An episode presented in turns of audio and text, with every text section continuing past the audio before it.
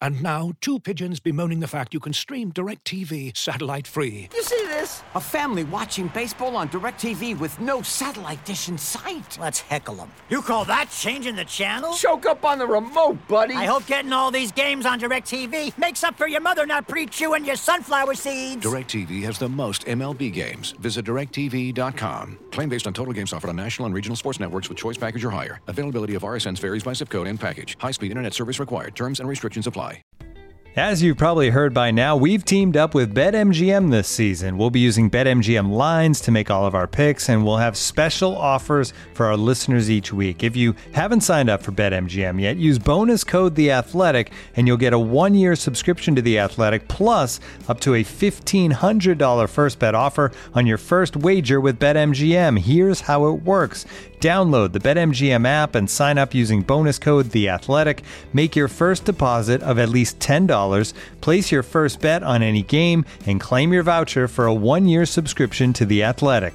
See BetMGM.com for terms. U.S. promotional offers not available in D.C., Mississippi, New York, Nevada, Ontario, or Puerto Rico. Gambling problem? Call 1 800 Gambler. Available in the U.S. Call 877 8 HOPE NY or text HOPE NY 467 369 in New York. Call 1 800 NEXT STEP in Arizona. 1 800 327 5050 in Massachusetts. 1 800 BETS OFF in Iowa. 1 800 270 7117 for confidential help in Michigan. 1 800 981 0023 in Puerto Rico. First bet offer for new customers only in partnership with Kansas Crossing Casino and Hotel. Don't forget, if you haven't signed up for BetMGM yet, use bonus code The Athletic, and you'll get a one-year subscription to The Athletic, plus up to a fifteen hundred dollar first bet offer on your first wager.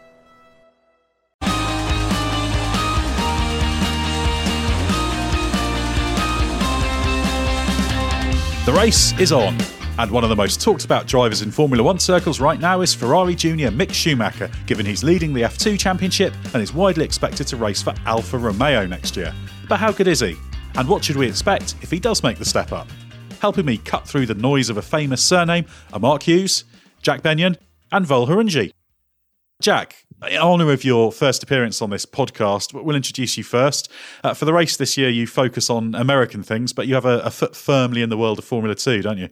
Yeah, I covered two years of, uh, well, GP3 and F3, um, and then two years of Formula 2 for a different publication. So still do bits and bobs in the paddock and still uh, well in touch with most of the teams and, and a lot of the drivers in there. And yeah, it's been a, a fantastic season to watch so far. It's been. Uh, I think the race will probably be a bit unhappy about how much F2 I've watched, but for this uh, podcast, it's probably quite helpful. Yeah, it does. Uh, it does come in uh, come in handy. And actually, uh, Mark Hughes, I should bring you in because you're probably in the same position as me because all the F2 stuff in particular happens at really awkward points on the Grand Prix weekend. The sprint race isn't too bad, but it's it's often quite hard to follow the feature race properly. I often end up watching them some days later, but I think like me, you you try and keep an eye on on goings on in, in F2 and F3 for the next generation coming through, don't you? Yeah, exactly. And um, it, I, I, quite often it, there's a decision to be made quite often um, when you when you're at the races between uh, cracking on and meeting deadlines and um, getting drawn into watching the F2 race, particularly the, the, the sprint race. And it's yeah, it, it's it's not it's not always clear cut what, um, what I will do at any given time. But yeah, I've I've certainly seen enough to see the the patterns of his performance, and um, as it, I've seen the evolution in, in, him over the last couple of seasons. So yeah, yeah, it's it's definitely um, a very interesting topic. And Val, you are, of course, as ever in the uh, in the Soviet Union, but even from over there, you can uh, you can see goings on in F two and F three. You're, you're you're something of a, of a junior single seater enthusiast. Well, I shouldn't say enthusiast; that makes you sound not professional. But that, that's an area you do take a keen interest in, isn't it?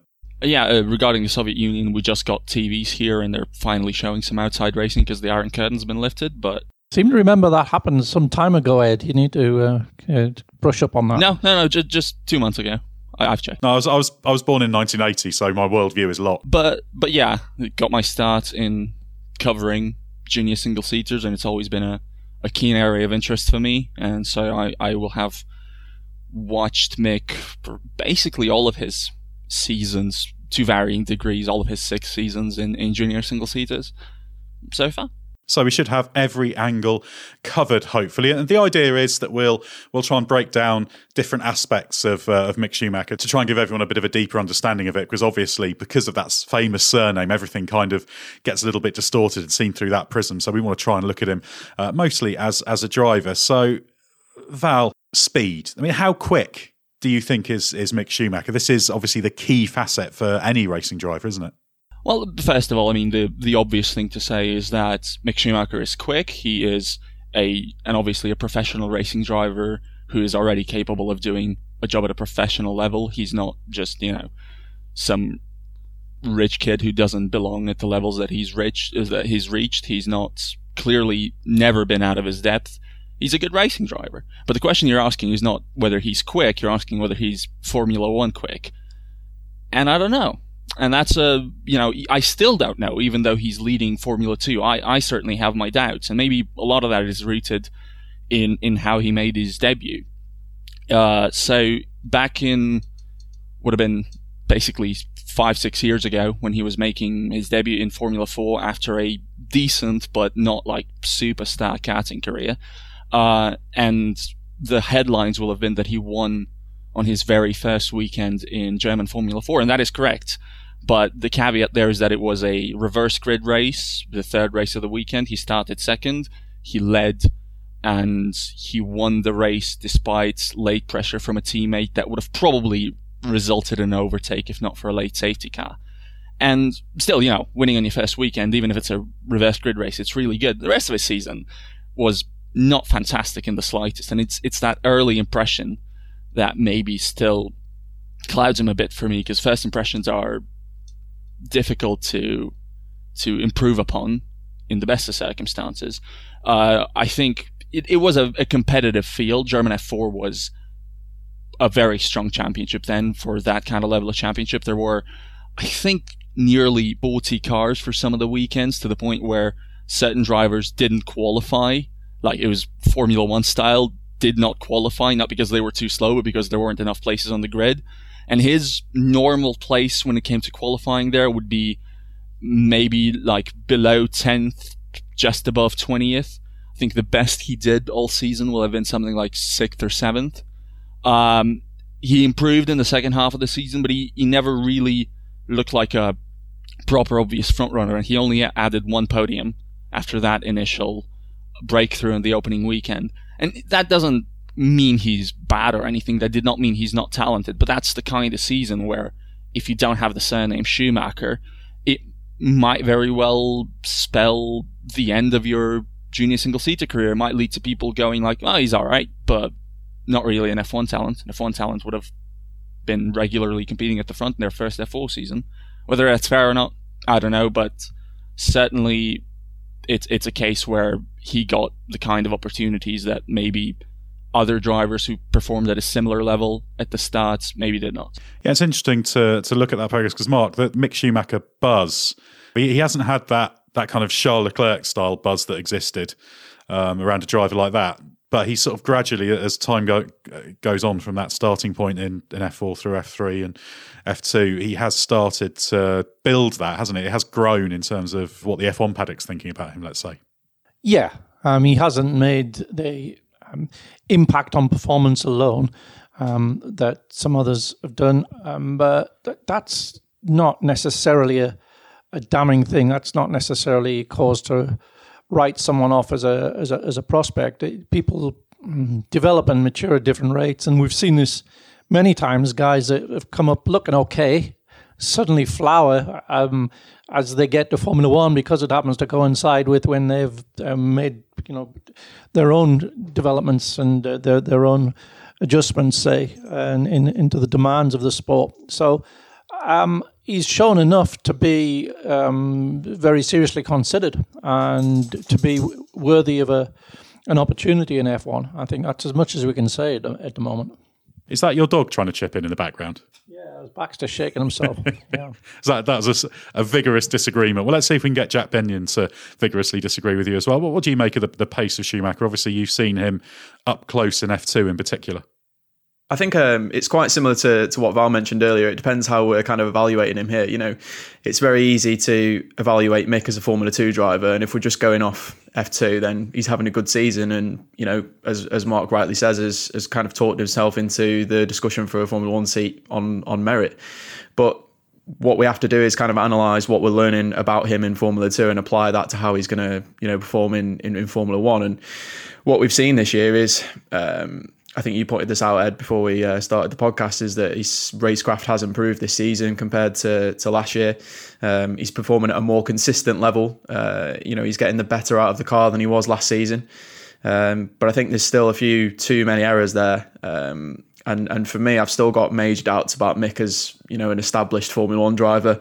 I think he's earned the chance to go and prove that he can do it, but I, I still have a lot of doubts from what I've seen. You know, you look back to his first season and, and Baku, he threw away a definite podium there with a, a bit of a silly spin coming onto the, the main straight. And then this season, we've seen a few errors like uh, Austria as well, where he uh, threw away a good chance at a win. And, you know, the doubters here, are, you know, will will step in there and say, well, you know, his rivals in Formula 2 have had similar er- errors. You know, I think the most high profile one was Callum spin while leading in uh, at Silverstone. If you've watched the F2 races this year, you'll you'll remember that one as a bit of a dramatic moment.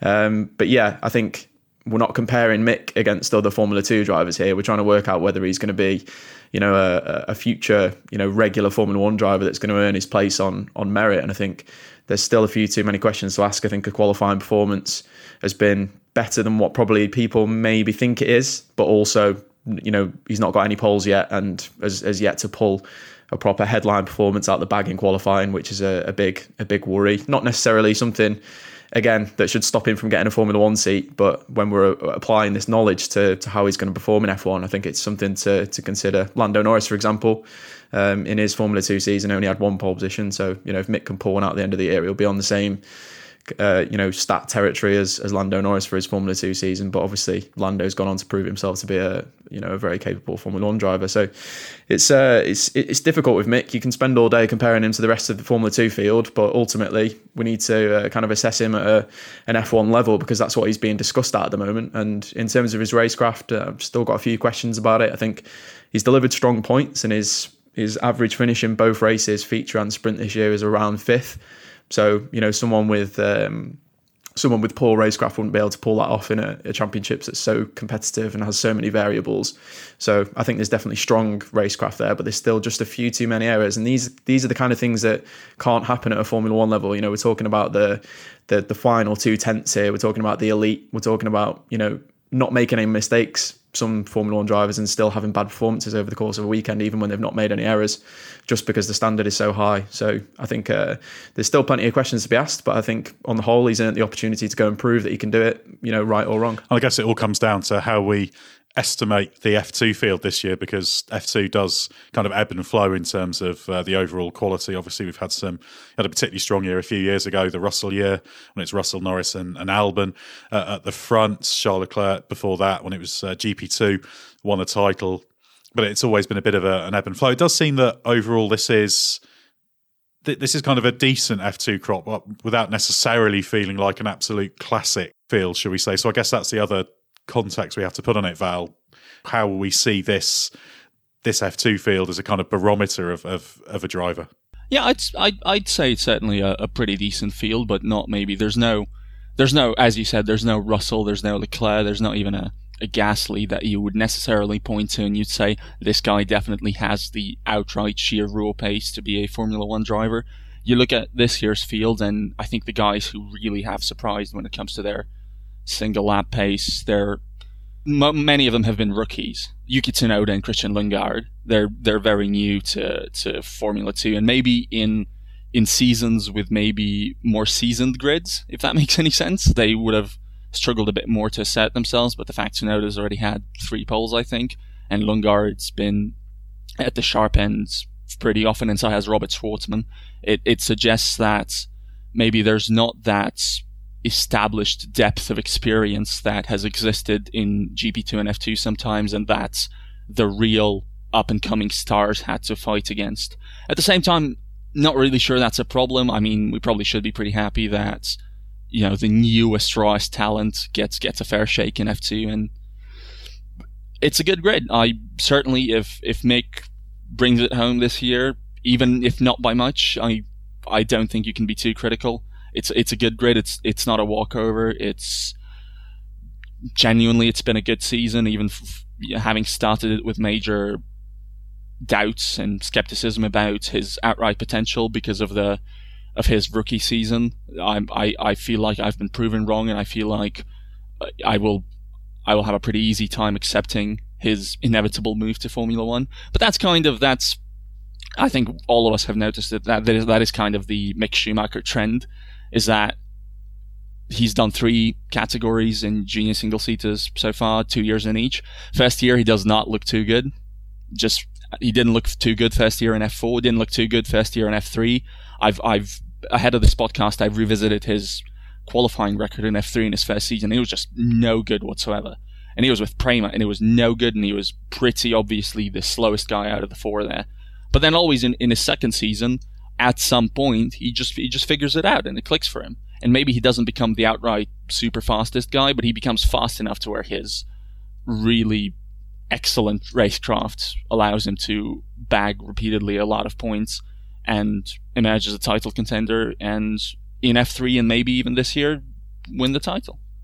Yeah, I think just to add to that, I think uh, it's important to consider the context of, of Formula Two as well, and, and and what we're going through this season. It's been such a you know an unusual season, and and, and one where many drivers have been able to succeed, and uh, we've seen some real roller coaster seasons from different drivers, and, and part of that is down to a, a, a pretty fundamental change in the the way the car performs and and how the team set the car up because the tires have changed this year. Obviously, we moved to the the 18 inch wheels that, that Formula One will, will use in the future. And F2 is kind of like a guinea pig for, for that. And Pirelli have been working in, in the background to uh, get those tyres ready for this season and, and, introduce them for, for this season. So although we had a new car in, in 2018, you know, you quite often get these periods in what would have been GP2, where you have the same car for quite a few seasons, things steady out, and um, you know it takes two seasons for a driver to, well, sometimes more. If you look at someone like Palmer, um, you know, it takes takes a little while to understand the series, learn the the ins and outs, and be able to do that consistently enough over the course of a season because the car's you know steady, the the, the machinery is the same each year. But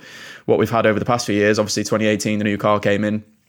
Uh, and then this year we've got the new tyre, and I think this year is almost, if you speak to the teams, it's almost like having a new car because it's so much different to set up. And the tyres are obviously the key part of F2. They always have been. The Pirellis degrade and, um, you know, they're, they're very difficult to manage. And obviously they've changed again because of the size of the wheels. And it's taken a good half a season for the teams to really, you know, learn how to, to get them in properly and, and use them properly. And I think um, that's been a, a, massive part of, of season and why we're seeing drivers kind of all over the place in terms of their their performances as well. So Mick definitely plays into that and has taken advantage. And in a season where you know it might have even you know as Val said, we've got quite a lot of rookies and you know a, a lot of them are in the championship battle, but none of them have been able to assert themselves like 2018, where we had George Russell, Alexander Albon, and Lando Norris all come in. Sorry, Albon wasn't a rookie at that point, but he'd moved teams obviously George and, and Lando were the, were the rookies, and you know they they absolutely dominated the series between the the three of them and were absolutely fantastic. And we've not seen that from a rookie this year, even though the cars have changed so much. So yeah, it's a, it's been a really interesting season, and Mick's managed to weather that fact that you know rookies are going to have a little bit of an advantage that the cars are so different, but he still managed to put the performances in. So for that sense, you know he's doing a really good job of of uh, managing his F2 season, let's say, he knows he's not going to out qualify someone like Callum Ilott. You know, Callum's average qualifying is 3.1, I think, over the course of the feature races. Um, and, and Mick's, I've got it on a piece of paper, so I can I can check this. Mick's at about 6.7. So he's immediately losing, let's say, two places in, in each feature race, which is obviously where the most of the points are weighted. Um, but you know his his uh, his racecraft, as Val mentioned, um, has has really seen him through, and his his average finishes um, in the feature race are better than Callum's. So you know I think it, it, it shows that he is managing the season very very well, and I think. Sorry, I'm babbling on a bit here now, but just to go back to, to what Val was saying about the, the whole second season thing, I think it's um, I think that's a characteristic of his management as much as it is of Mick. You know, they're their attitude is to send Mick in the first season with no expectations, with a good team, a good grounding, you know, everything he needs around him to make sure that he learns everything about that series. And then the next season, target is always the championship, and, and he's managed to, you know, deliver that on on numerous occasions.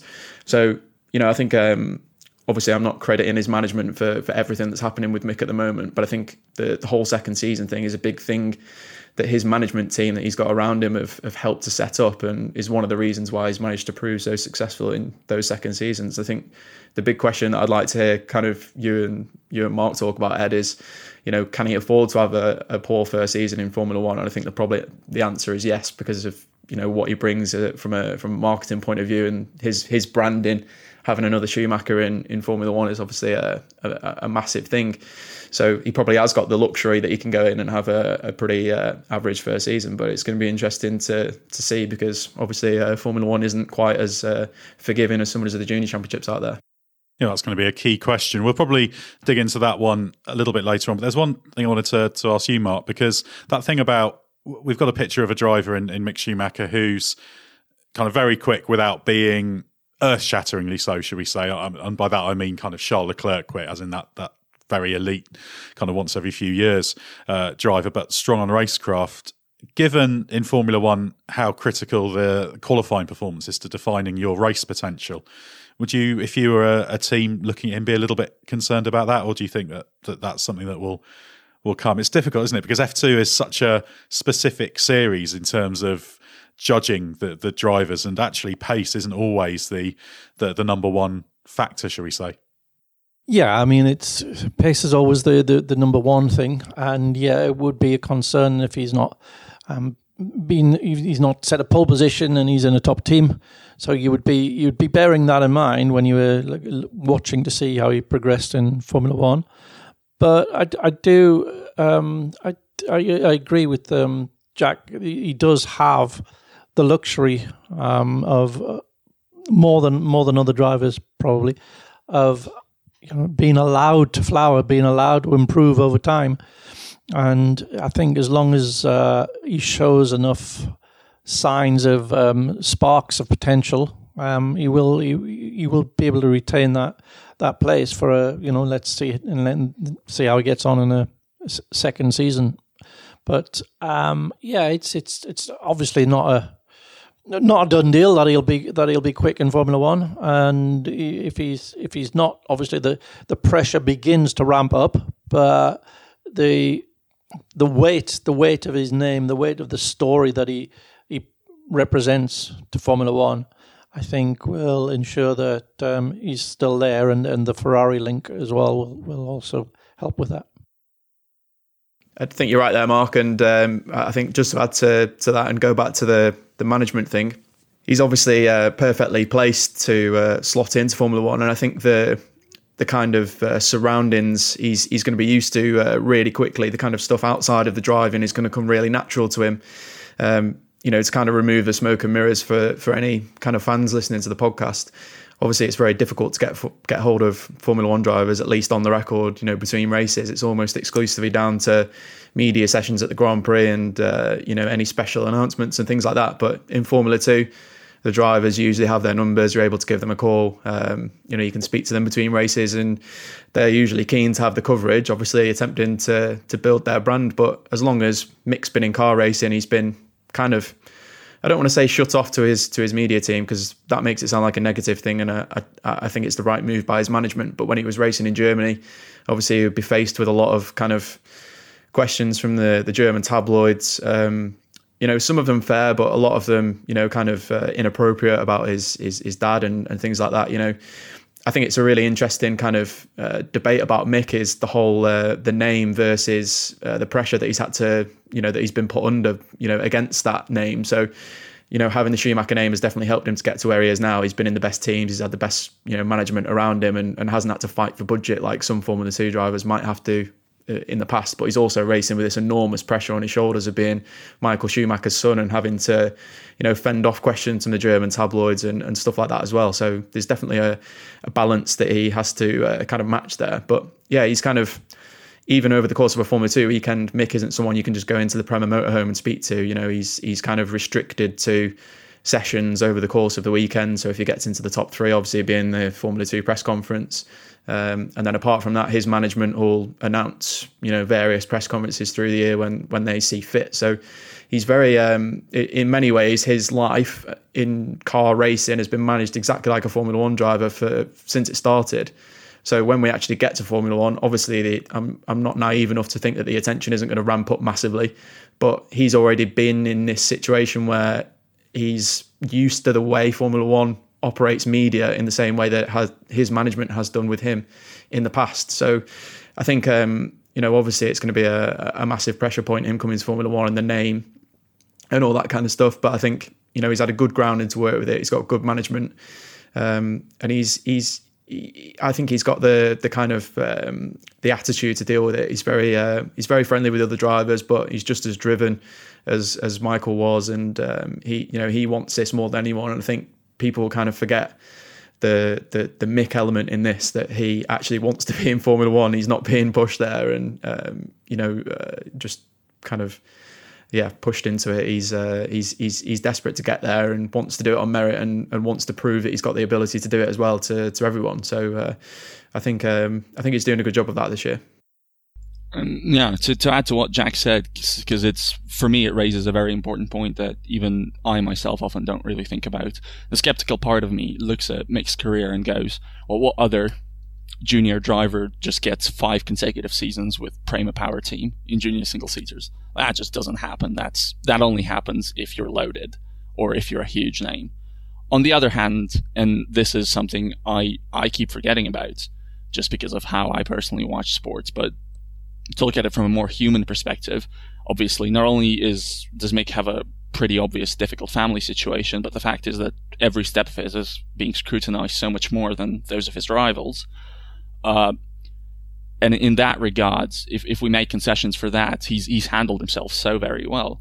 He's whenever he's been knocked down, he's he's put himself back up again. He's uh, you know he's had difficulties in, in his career, yet his progress has been uh, inexorable he's every time after that bad rookie season came a much better second season in these three cases. I know bad might be a harsh word, but you know, I think Formula One standards, I think bad is fine. But yeah, it just the fact is the whatever pressure there is, he has never buckled.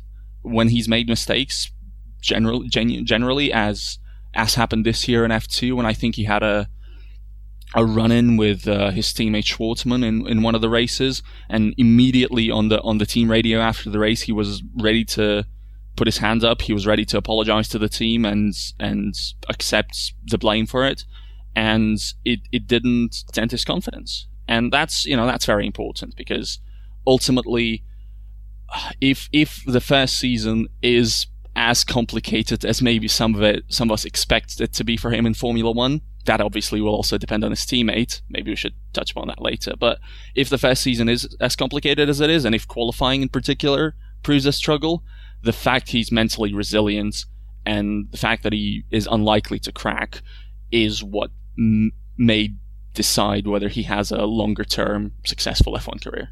Yeah, I guess when you're a driver like him, you have to take the positives and the negatives of the of the surname. It, it has helped in in some aspects, and but it, that that extra pressure probably hasn't helped coming up, but the fact he's learnt from that and gone through it probably probably does to an extent. It's it's funny, isn't it? Because people always say, well, you can't kind of judge him as as Michael's son, for example, but it's it is really hard not to because that is his surname, and you know he he's as you'd expect because he's his son. He there are plenty of characteristics he, he sort of shares with with with Michael. So you you see the uh, the fact that he is very much uh, his son. So it's very hard to get that out uh, the mind. But that does also mean that there have also been people kind of out, perhaps not out to get him, but almost been extra harsh on him. Should, should we say? And it's funny actually because I think I'd spoken earlier in the year, sort of the start of the year, I wasn't especially uh, I sort of saw Mick Schumacher as almost at one stage as the the third in the queue of those FDA drivers at the front of F2. But that was before he started winning feature races. He's won a couple of feature races. Uh, the consistency's there, and and actually, I'd say that that that's kind of evolved his position now. So he's gone very much into a position where you say, well, he's at the front of the championship now. He, he's doing everything. So it's it's only right and proper that he should be looking at a, an F1 graduation. He's kind of answered that those questions. I mean, Jack, have you ever got any impression from him that that that's frustrated him having those having the the perception of him because he's because he's a Schumacher? Obviously, you mentioned the fact that he had some awkward and not especially uh, necessary, shall we say, questions from a more tabloidy, uh, uh, more tabloidy journalist at, at, some stage. Have you ever seen any sign that that's annoyed him, or has he just learnt to just sort of sail serenely through it? I think my experience of him is very analytical. Um, more so than most drivers and is able to kind of see the bigger picture in a kind of quite visceral way. So uh, I think he I think he understands what the surname has done for him, and you know is you know acknowledges the fact that you know it has helped him and uh, uh, has given him this this kind of boost in his career. But I think he also you know is is uh, you know he, he knows that it's brought additional pressure and he, he knows he's going to face that for the rest of his uh, the rest of his career pretty much. You know even if um, you know even if Mick wins six Formula One World Championships um, you know people are always going to be asking him about Michael. Um, and and and that's quite a for a for a sport that has uh, you know elite characters that are so often driven by ego um, out of necessity then that's quite a difficult thing to know that you know, chances are you're not going to be as good as your dad, or you, you might never never reach the heights that, that he did, and that's quite a difficult thing to to kind of cope with, I imagine. But I think, yeah, like I said, you know, he's he's very analytical, he's very um, he, he's very intelligent, and someone who can break down those kind of situations and see the positives and negatives. And I think I think he does get a little bit frustrated every now and again when he gets asked so many questions about the surname and and, and what it's done for him because I think intentional or not, that question implies that he's not done as good a job as someone who would have been there, you know, or or, or people who haven't had the same opportunities as him, um, you know, would have done better. For for example, I don't know if that makes sense, but I, I guess what I'm getting at is there's an implication that. Um, you know his surname has got him to where he is now without any any form of talent, and you know he he knows that's not the case. And you know anyone who's insightful enough to kind of look at what he's done and what he's achieved will know that too that you know he has brought a significant amount of talent to the table and it's not just his surname that's got him to this point as as Val very eloquently broke down. So um, yeah I think it's just a there's just a knowledge from him um, of, of, the situation and an acceptance of the situation. Um, and he knows this is going to be part of his his his life for, for a long time is is uh, the the pressure that surname brings. In as as Val said you know um, he has made some some silly mistakes here and there but you know on the whole um, you know, he's delivered championships and and uh, has fought for race wins and, and and been a very consistent challenger at the front of the field, despite the fact that he's got that surname. And I think that will continue. Obviously, it's you know the famous thing is that he raced as Mick Betsch rather than Mick Schumacher in karting, so using his his mother's maiden name. So clearly, at some point, he and his management team understood that there was more than just a positive to having the Schumacher name attached. But when they came to single seaters, I guess the, the judgment call was that having it is is better than not having it. Um, and again, thing is, if, if I was in his shoes, I'd hate it. I'd really hate getting all those questions about my father. Like I would I would not be able to stand it. But he just seems unflappable. He's you know he's clearly accepted that as part of his career as something as another challenge that he's going to have to deal with, and he's dealing with it. Jack, one thing we haven't really talked about is is his technical approach, etc. You touched on it in terms of the way he learns through the first year, but what do we know about here, the way he works with the team? You say he's analytical. What what does he have to offer in that regard? Does he look like the kind of driver who'll go into Formula One and revel in the the complexity of the whole thing? I think one of the really cool things about Mick is that he doesn't really like simulators. He doesn't have one set up in his house um, or he didn't last time I, I spoke to him anyway. Um, maybe the sort of coronavirus pandemic has uh, brought that about.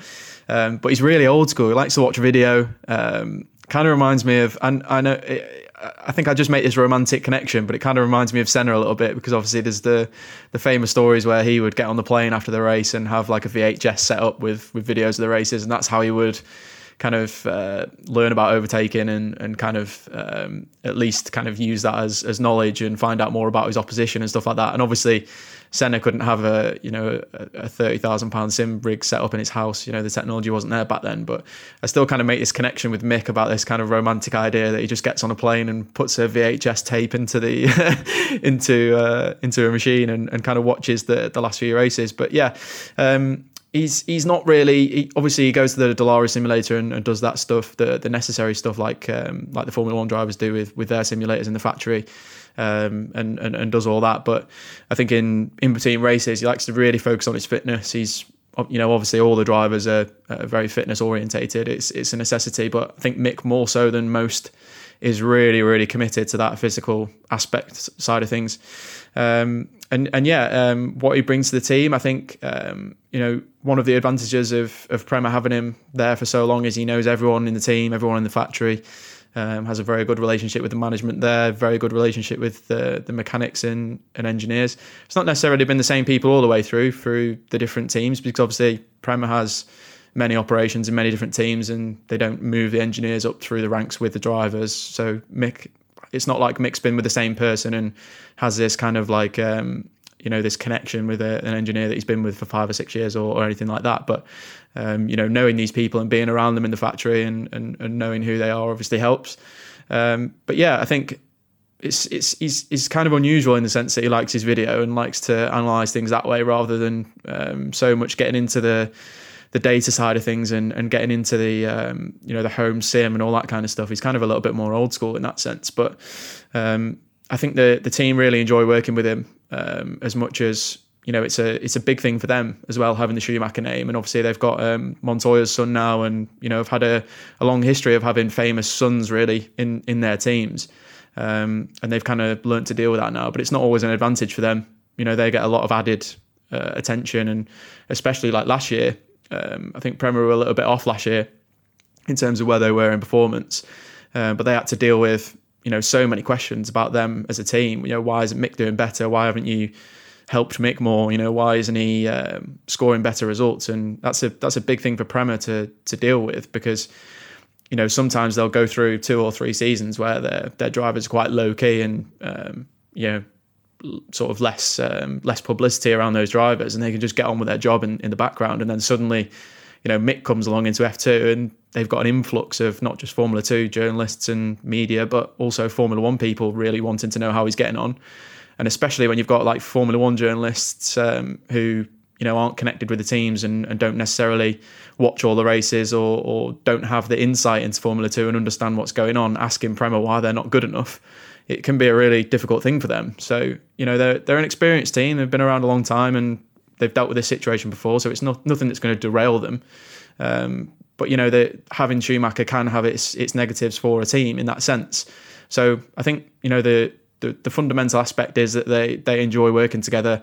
Mick's got a really good relationship with the with the guys there. Um, there's a good connection with the Ferrari Academy as well, and yeah, just from a from a analytical point of view, we've already discussed. You know, it's it's, it's his, his mind is very analytical in how he breaks everything down, and um, I think he's he's keenly aware that too much data can be sort of overwhelming, and you don't want to get too entrenched in, um, you know, what speed you're doing through each corner of the track and trying to adjust the car per corner rather than over the course of a lap or anything like that. I think he's very analytical to a point, but is aware that too much data can can bring you down as well.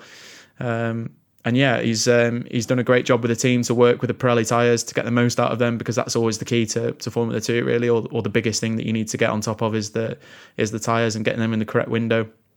A bit like Formula One a few years ago.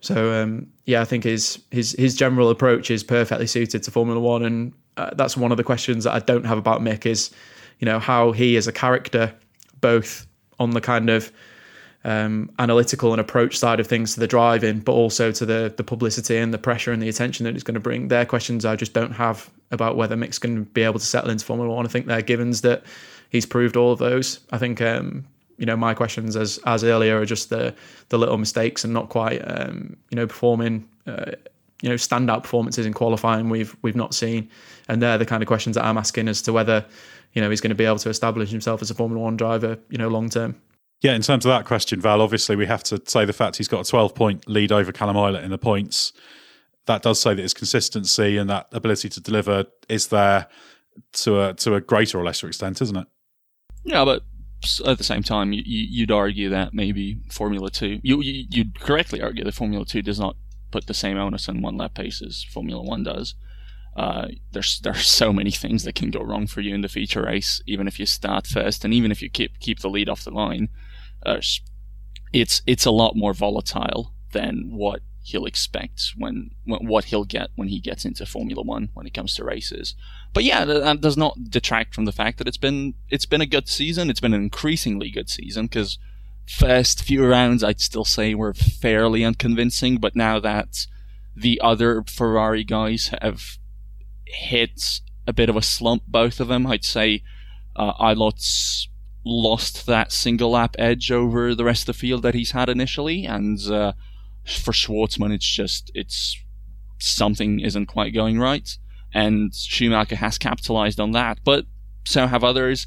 I I I definitely would not go as far as saying that it's foregone conclusion that he'll walk away with it, or that it'll be down to him or, and and Ilott, because Tsunoda's been in great form, and Lundgaard would be closer if not for a for a problem last time out. So we might we might end up with a totally different idea and picture of this championship once it ends. But he's he's looking good. He's he's found good form, and his previous record suggests that once he's found his feet in the category, it, it doesn't go away. I think just to to kind of pick up on something Val said there. It has been a, a, fantastic season, but I think it's a it's kind of a good time to evaluate Formula Two as a as a championship. And we obviously we don't want to get too uh, deep into this, but you know it's my opinion at the minute that part of this problem we're having is to analyse how good Mick is. Is that you know Formula Two is too much of an entertainment formula as opposed to a you know a young driver championship. Um, you know I, I can understand the argument behind having reverse grid races and giving drivers a chance to to kind of recoup some points when they've had a difficult weekend and, and kind of keep them in contention. Um, but things like the Pirelli tyres and the, the the amount of uh, uncertainty they throw up, you know, speaking to some of the teams halfway through the season, they still weren't they still weren't really sure what they were doing. You know, you know, none of them will admit this on the record, obviously, but you know they, they've got all the data they've had half a season of competition and they still don't really understand how to turn the tires on properly and how to how to do that um, and the uncertainty that creates makes great racing. You know, we've seen that, and as Val said, it's been a fantastic season, and it's it's perfect for Liberty to market and um, you know build this kind of ladder of um, you know instead of these drivers just arriving in Formula One and building their brand from there. You know, if if we can, or if Liberty can have more of a, a ladder structure in sense of marketability, so that people like Shwartzman who wins the F3 championship is already a little bit you know better known because they're being marketed better to, to Formula One fans. Then when they get there, you're gonna have a bigger fan base, and you know you've got the you've got this whole kind of spiraling effect where you should have you know uh, more people coming into Formula One and, and identifying with one of the biggest things that Formula One has to offer, which is the characters of the of the drivers.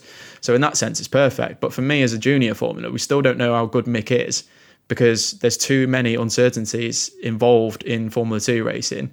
Things like the DRS, um, you know, we shouldn't be encouraging you know young drivers to have DRS to overtake. Um, that is purely for entertainment purposes and isn't needed in a junior single seater championship.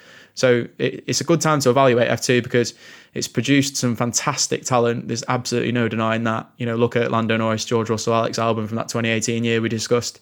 Nyck de Vries has gone on to, you know, looks like he's established himself a successful career in, in Formula E. And Nicholas Latifi is doing a good job, you know, up against a very good teammate in, in Russell um, and Charles Leclerc as well very recently. So it's producing some very good drivers, but I think it could be even better in the sense of if we can tweak the formula a little bit to be a little bit less about entertainment and a little bit more about finding the best driver, we'd have a better idea of how good Mick is, and we won't be having many of these conversations. It'd be a, a, a much clearer picture.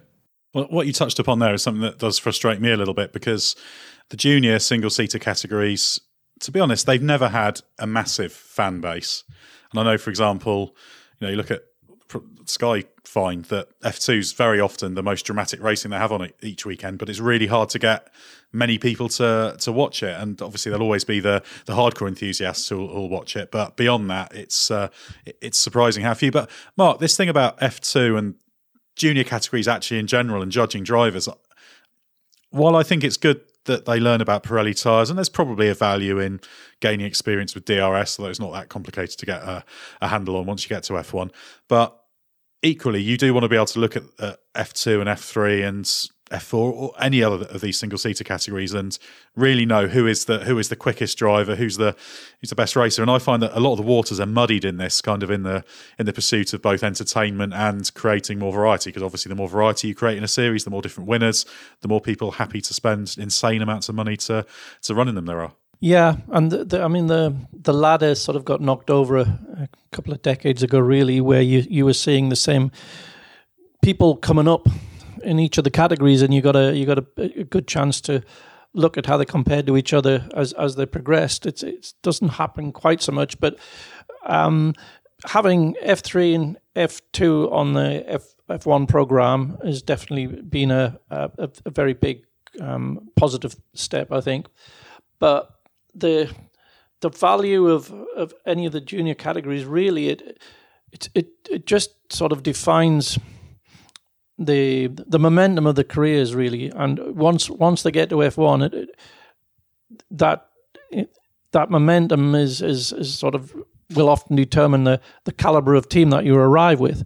And from there you're in the lap of the gods really. And everything almost starts again from scratch in, in Formula One, regardless of how um, stellar your junior career may have been. So um, I don't think it necessarily follows that someone that's looked outstanding in the junior categories is is is going to be outstanding in Formula One. We've seen many examples where that's um, been the not, not being the case and not being the case. Um, and similarly, just because you've looked just okay as you've come up, up through the categories, doesn't mean you might not develop into something pretty special in Formula One. So it's it's a very very approximate reading that you're getting, even from something as as high up the ladder as Formula Two. Uh, and we've touched upon the fact that Formula One will probably benefit from having the Schumacher name. But what do you think, Mark, in terms of the actual value? You know, Mick himself has said that his surname's not going to win him world championships, but Formula One clearly wants to see one of the most famous surnames of all back on the grid. But how much does he really offer F1 in that sense, given that on current form, there'll be a little bit of early excitement and then you know he's going to be no matter how well he does, the Alfa Romeo Ferrari package is going to be very limited, isn't it? So I imagine it'll immediately turn to oh he's not doing that well, even if he's out qualifying his teammate and getting 100% out of the car. It's it, on current trajectory, it's going to be a bit of a battle to get points in, in that car. Well, that might be a good thing. It might be good that the um, the initial spotlight, which will inevitably come, fades a little bit. Um, and he, you're right, he does. He offers F1 a great story uh, with a, a very poignant narrative that projects everyone onto the wider world beyond just the usual fans, and it reaches out to the world as a, a great human interest story. And you know, we'd all love as fans to be enjoying the the legend of Michael Schumacher in his retirement, especially now his achievements are back in the spotlight, and it feels just so tragically truncated, doesn't it? But Mick brings some light to that story. Um, so obviously that makes you a little bit concerned for him, but from what little I've seen of him, he seems perfectly composed. He's been brought up in the racing world, not not quite as intensely as his friend Max Verstappen, but still, racing is the only world he's known. And he describes when he intended he attended a Grand Prix for the first time, not as a guest, you know, not as just a the son of his dad, but as a racer. And when he was racing in an F3 support event, and of course he was made to feel part of it all by Ferrari. But and how being in that world, which was one, in one sense very familiar, but in another from a totally new perspective as a competitor, that suddenly switched it all on from, switched that desire on from, and he wanted nothing more than to be in there competing. So I don't think it's a case of he's been pushed into making a career of what started out as just a nice family pastime. He, he genuinely has that desire to be there. And he, he's got some great people with him, people with his welfare at heart. But the story ultimately only works if he is successful, and you hope he can make it so. Maybe just to offer a bit of an alternative to what to what you were saying, Edd, in, in, in the question. But obviously, we saw what Leclerc was able to do at Alfa Romeo or Sauber, even though um, you know it wasn't, um, you know, it's not going to be exactly the same circumstances for Mick. But you know, Charles did prove that if you can uh, considerably outperform a, a, decent teammate and and prove the, that the talent is there, then you can move up. And I think for Mick, if he does, I don't know if prove wrong is the right way to go about it because I think what the fundamental argument that we've all kind of arrived at is that he deserves his chance and he might well be a very good Formula One driver. We're just not quite seen enough from his Formula Two performances to to guarantee that's the case. But if he does go into Formula One and perform well, then he's going to have an easier chance than probably any driver that's gone into Formula One in in the last few decades of moving up because because of what you've just mentioned about the whole the whole brand, the the, the story, the fairy tale of of Mick reaching Formula One is going to be such an enormous story that if he does go in and perform well, then he's going to have a better chance than most would of finding a, a better seat and, and moving up the ladder. And of course, you know, Ferrari would be desperate to have him in there as a driver if they can, you know, make that work in the future. And, you know, the only question mark there is really, um, is he going to be able to prove himself up to the mark and, and, and be the talent that, you know, we think he has the potential to be. And, you know, it's, uh, it's, in that sense, if he performs well, it's a it's a perfect storm for him and for Formula One, really. Yeah, and I think certainly he should do a, a decent job. I mean, to kind of summarise where we are in terms of the what he offers on track, I, I kind of put him as a as a you know a, quick, very good driver. I don't feel he's quite in that same tier as say Charles Leclerc, but there's not there aren't many drivers coming into Formula One who are in that absolute top tier. That's very very small number. So being in this sort of second grouping, should we say, is is no disgrace at all. Is anyone going to argue massively with uh, with that one. I think certainly worth a go. and, he, and he's going to do a decent job. Think would you agree with that, Val? I mean, you've you've expressed some reservations, but certainly he's he's shown himself worthy of a crack at it, hasn't he? Um, I think he'll do a decent job, and I think he's definitely he's definitely proven his worth as a future Formula One driver.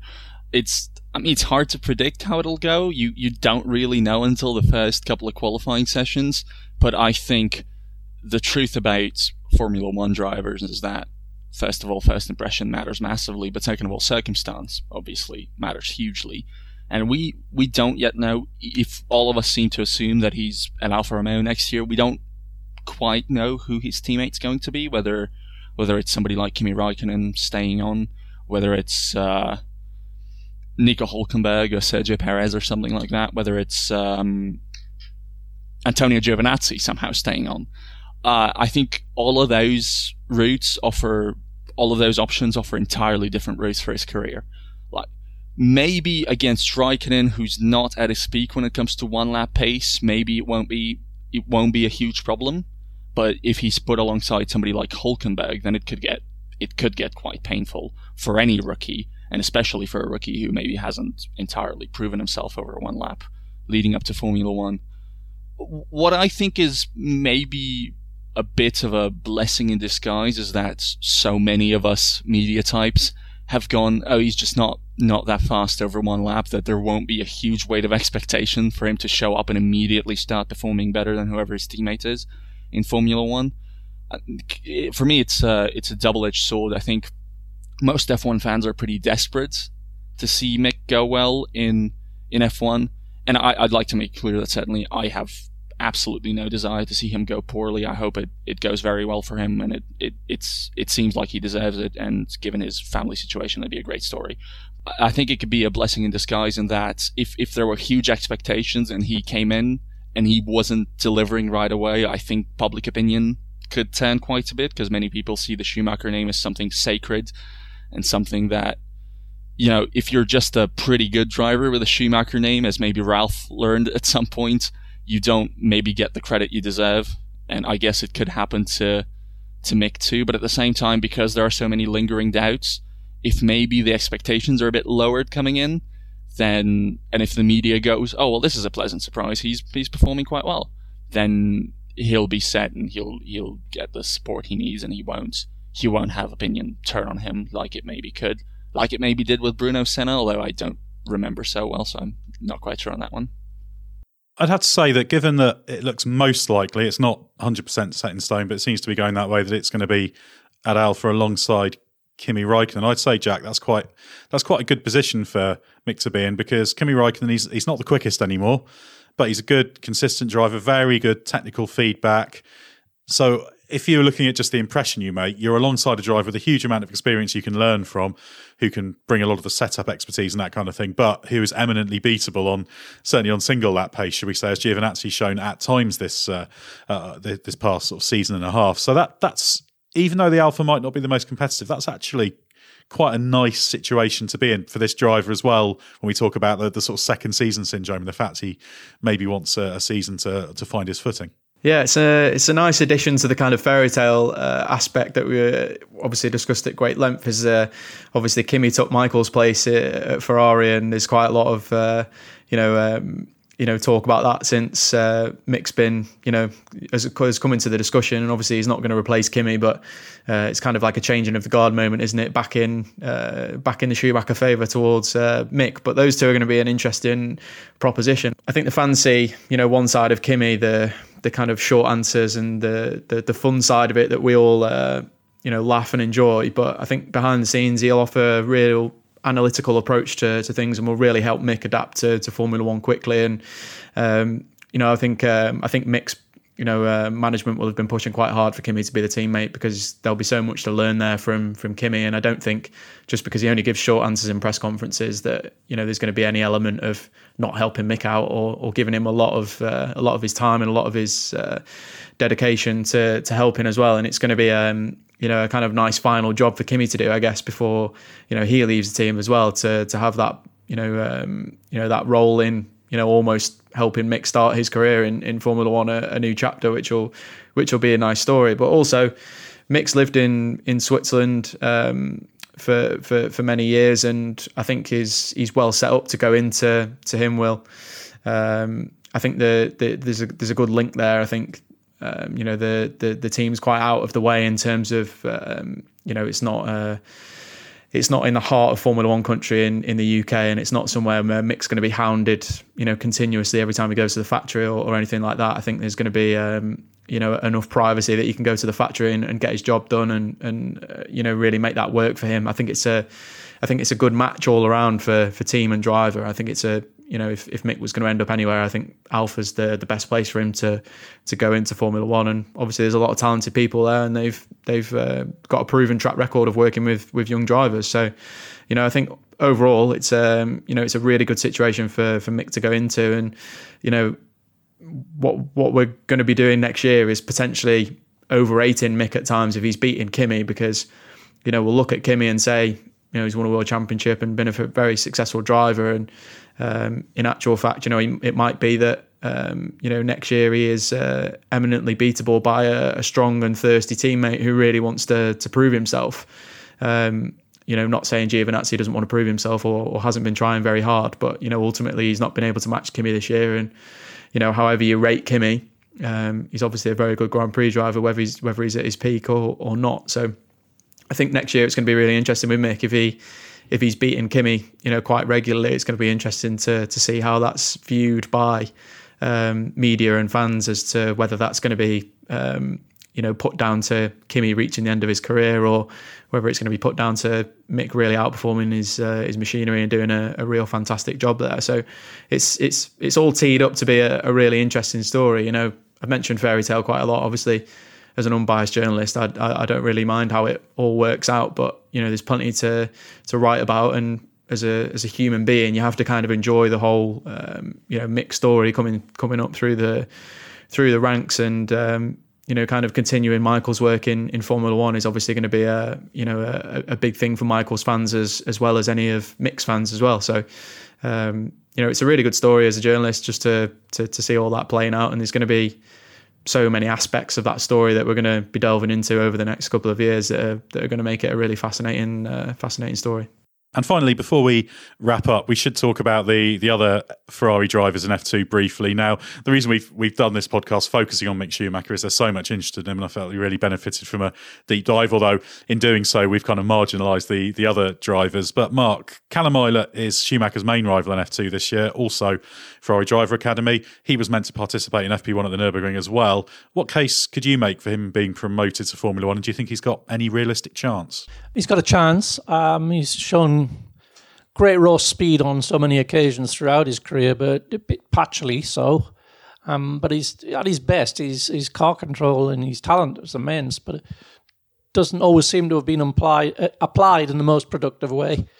Um, I was sitting next to one of his engineers on a, a plane a couple of years ago, and he was saying that some of the some of the angles he brings the cars back from are quite extraordinary, but and, and he's very proud of it. And the engineer said to him, "Well, if if if that's why don't you go and show that to the guy with the checkered flag, because he might be impressed by it." You know, so I think he's he's beginning to sort of understand the the focus a little bit more. Um, certainly this last season.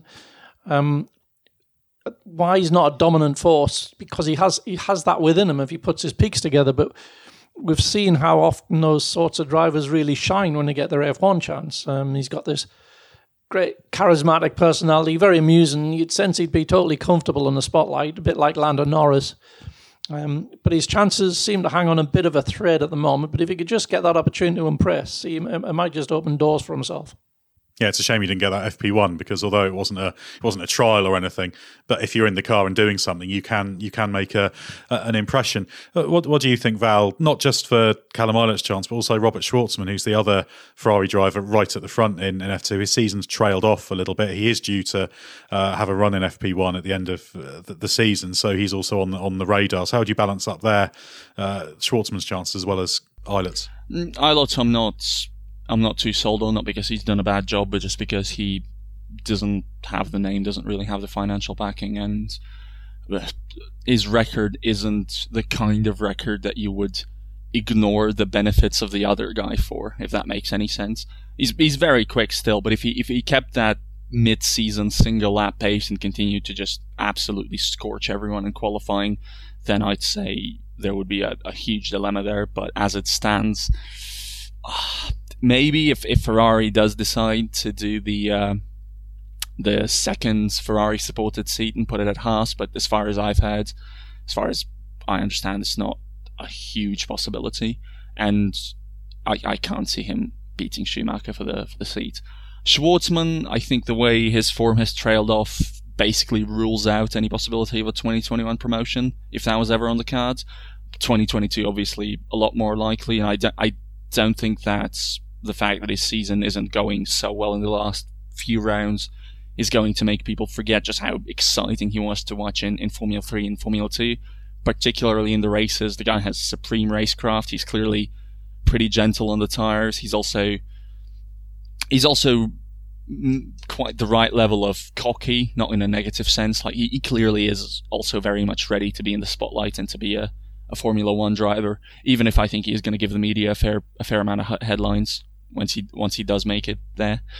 Um, the the the why he isn't making it right now, and the the one doubt that remains is that you know looking at his qualifying results from this year, the average is nine point three. You do not win a title with a nine point three qualifying average and unless he improves on it significantly in the second year, he will not win that title either. So that's that's an area to to massively work on. And Jack, do you want to just have a final uh, say on on Callum Ilott and uh, and Schwartz? I have to say, Ilott's one of those drivers who's quick enough that I quite like to see him getting an F1 shot, even though I, I do agree that it's it's looking more of a long shot than a than a likelihood at this stage he's got more upside than than any of the drivers we've discussed on the podcast. In in my opinion, in terms of his pace, um, you know, if you're going to pick, pick a driver to go and do a qualifying lap in F2, I think all of us would pick Callum Ilott right now. Um, obviously, the, the the racecraft has still remained a question, and has been something he's had to work on his his whole career, as any driver who's as quick as he is has to. Um, you know, whether that's overusing the tires, overusing the car, being too aggressive. Um, you know, with overtaking moves or, or, or in wheel to wheel combat, that those are all things that that have to be worked out for a driver who is you know that fundamentally that quick. And it's been a it's been a, an up and down, definitely a roller coaster career for Callum Ilott. It's not always, um, you know, with the with the the benefit of hindsight, he's not always made the best decisions in terms of where he's gone, the the teams or the championships that he's chosen, and hasn't had a a clear path, let's say, like like Mick has. But yeah, um, you know, I think personally, Callum is more in the F1 discussion than people maybe realise, because as as you well know, Edd, he had the the crash with uh, Alfa Romeo while having his test there. I think you were there covering that, weren't you? And um, you know, got to see Callum um, and and how he reacted to that and his uh, his kind of um, you know his mental uh, approach to to dealing with the fact that he just you know potentially blown one of his big opportunities. But Ferrari stuck with him. Um, they've stuck with him through this season, and um, you know, af- even after the the kind of uh, notorious mistake at, at, Silverstone, I've still seen it fit to give him a, an, an, FP1 chance. And Callum isn't someone who brings a an F2 level of um, or or doesn't bring a lot of budget for um, an F2 level driver. You know, he's not someone who can buy a Formula One seat, and um, is is probably not someone who could uh, fund an F2 team on his own either. Um, you know, he very much requires a, a, bit of help from sponsors and, and, different people to to keep him racing. So it wouldn't have been that difficult for Ferrari to get rid of him if they really wanted to, and they've kept him on. Um, and and even beyond the, um, the, the the era at Silverstone that I mentioned, they've still stuck with him and given the FP1 chance. So all of that for me, um, when you add up all the negativity there, um, you know, and how easy it would be for Ferrari to get rid of him, the fact they're still giving it, giving him an FP1 you know, for me, just proves he's still in the in the discussion for them and is, is still a, a very real candidate from a, for a Formula One seat. Now, he's not going to get it over Mick. That's just um, never been the case and never was going to be the case as long as Mick was performing to a you know a decent level. Um, the Haas seat's an opportunity as well, Val discussed, and I think that's one that's been well talked about now. And also uh, potentially going to Super Formula, I guess, or or staying in Formula Two for another season, and then seeing what opens up after that is uh, an opportunity as well. Obviously, that wouldn't be ideal for him, but um, you know that might end up being the case. But definitely the driver with the biggest upside of that lot. And uh, we've got Yuki Tsunoda coming through as well, who's um, one we'll be talking about in the future, and one Scott Mitchell's written um, quite extensively about on on the race in recent weeks about how he'll keep his Red Bull back in, even when Honda, you know, leave Formula One. So there's a good chance he's still in the equation and very inexperienced in in car racing, um, and and definitely wasn't going to be ready for a Formula One seat next year, really, after a season of F3 and a season of F2. But with a with a second season of F2, like Shwartzman, another very talented driver, as as well uh, pointed out, um, I think Shwartzman's biggest um, characteristic is that he doesn't really make mistakes. Um, he's very, very, very consistent. Um, and obviously this year hasn't quite gone to plan, and you know there has been one or two errors, maybe more than usual. But um, you know I think Tsunoda and Shwartzman will be definitely be in the, the Formula One discussion for uh, the year after next.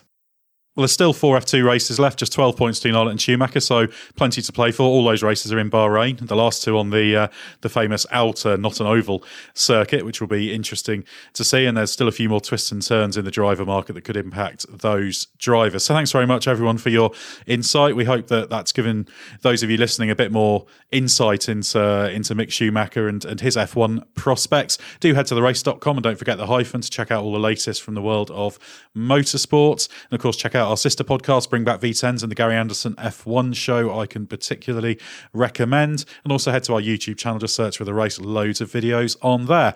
And do join us next week on the Race F1 podcast for our in depth look back at the Portuguese Grand Prix.